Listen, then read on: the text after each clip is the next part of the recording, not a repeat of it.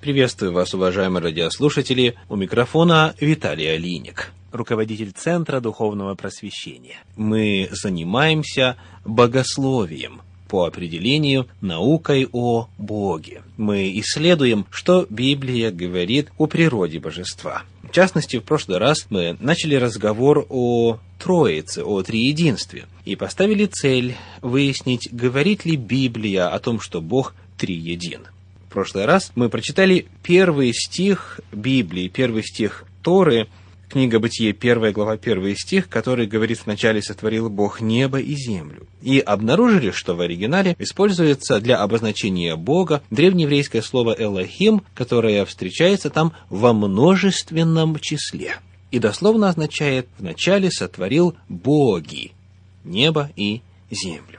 Появляется вопрос – Имеет ли слово «элохим» форму единственного числа? Или же оно, как и целый ряд слов в русском языке и в древнееврейском, всегда используется только в форме множественного числа, но фактически говорит о ком-то одном?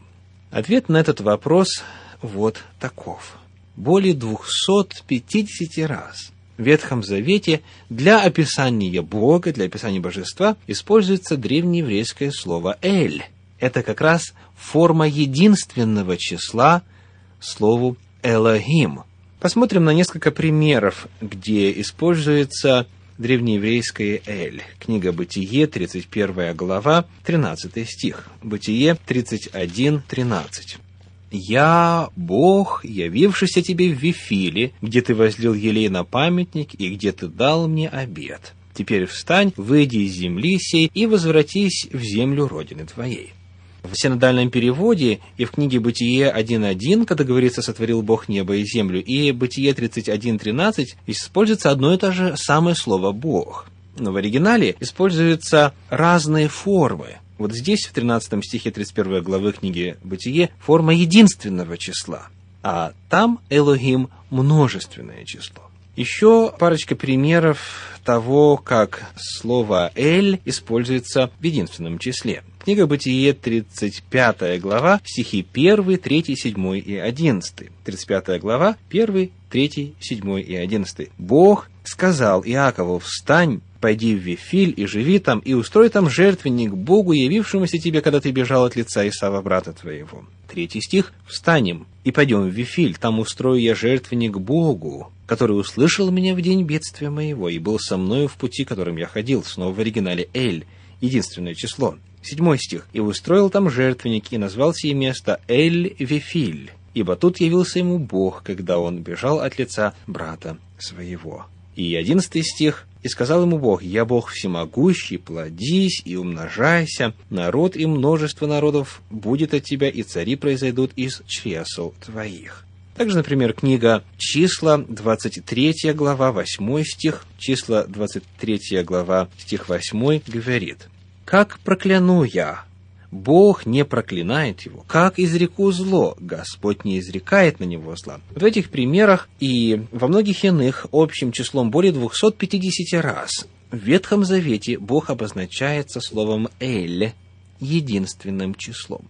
Также есть еще одна форма слова «эль», тоже единственного числа. Это древнееврейское слово «элохай», Элохай встречается в Ветхом Завете 58 раз. Посмотрим на два примера. Первый из них – это книга Второзаконие, 32 глава. Второзаконие, 32 глава, стихи 15 и 17. «И уточнел Израиль», 15 стих, «и стал упрям, уточнел, отолстел и разжирел, и оставил он Бога, создавшего его, и презрел твердыню спасения своего». И 17 стих, «переносили жертвы бесам, а не Богу, богам, которых они не знали, новым, которые пришли от соседей, которых не помышляли отцы ваши». Вот здесь, где встречается слово «бог», это древнееврейское «элогай». И еще один пример, книга пророка Аввакума, третья глава, третий стих, который мы читать не будем. Для желающих можно законспектировать и затем заняться этим позже. Аввакума, третья глава, третий стих. И в целом 58 примеров мы находим в Библии, когда применяется для описания Бога древнееврейское слово «элохай» в единственном числе. Итак, мы находим, что Бог то говорит о себе в единственном числе, то говорит о себе во множественном числе. Иногда он говорит Бог, иногда он говорит о себе боги. Таким образом, с самого начала монументальным фактом является то, что, открывая первую строчку Библии, мы находим там информацию о множественности Бога. 2600 раз в Ветхом Завете используется форма множественного числа Элохим и 250 форма L единственного числа, 58 форма Элохай единственного числа. Это означает, что поскольку есть и форма единственного, и форма множественного числа, то Бог в каких-то случаях говорит о себе как об одном, в каких-то случаях, в подавляющем большинстве случаев, говорит о себе как о нескольких, как о многих. Это наша точка отчета. Это первое, что мы узнаем о природе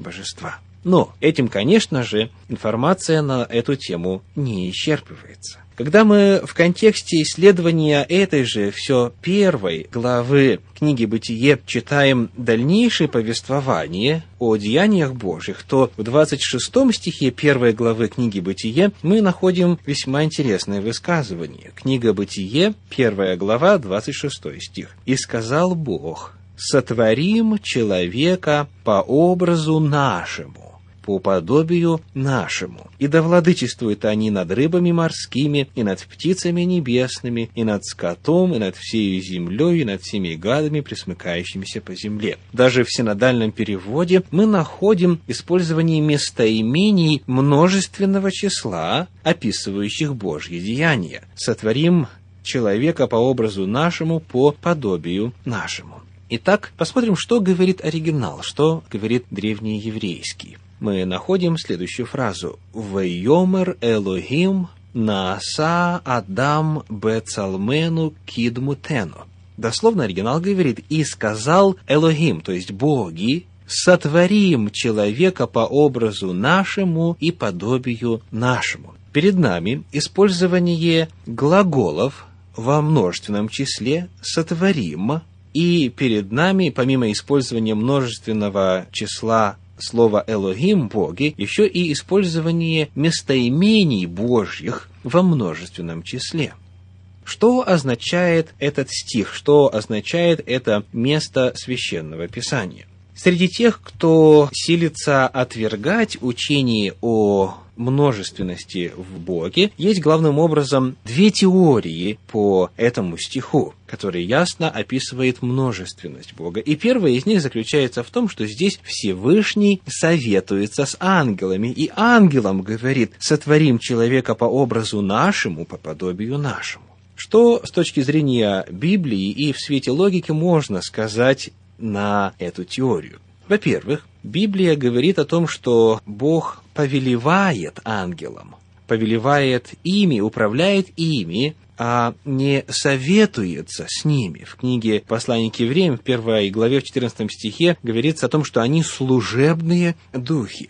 Во-вторых, человек сотворен по образу Божию, а не по образу ангелов, что указывается в Бытие 1.27 в следующем стихе, где сказано «И сотворил Бог человека по образу своему, по образу Божию сотворил его». Следовательно, когда 26 стих содержит предложение «сотворим человека по образу нашему», этот вот термин «нашему» может включать только Бога, поскольку в противном случае человек должен быть сотворен по образу ангелов, что, как мы знаем, не является правдой, не соответствует действительности, поскольку в этом же стихе, да и в принципе, ясно, что человек по образу Божию сотворен. Таким образом, разговаривают в 26 стихе именно представители божества, по образу которых сотворен человек.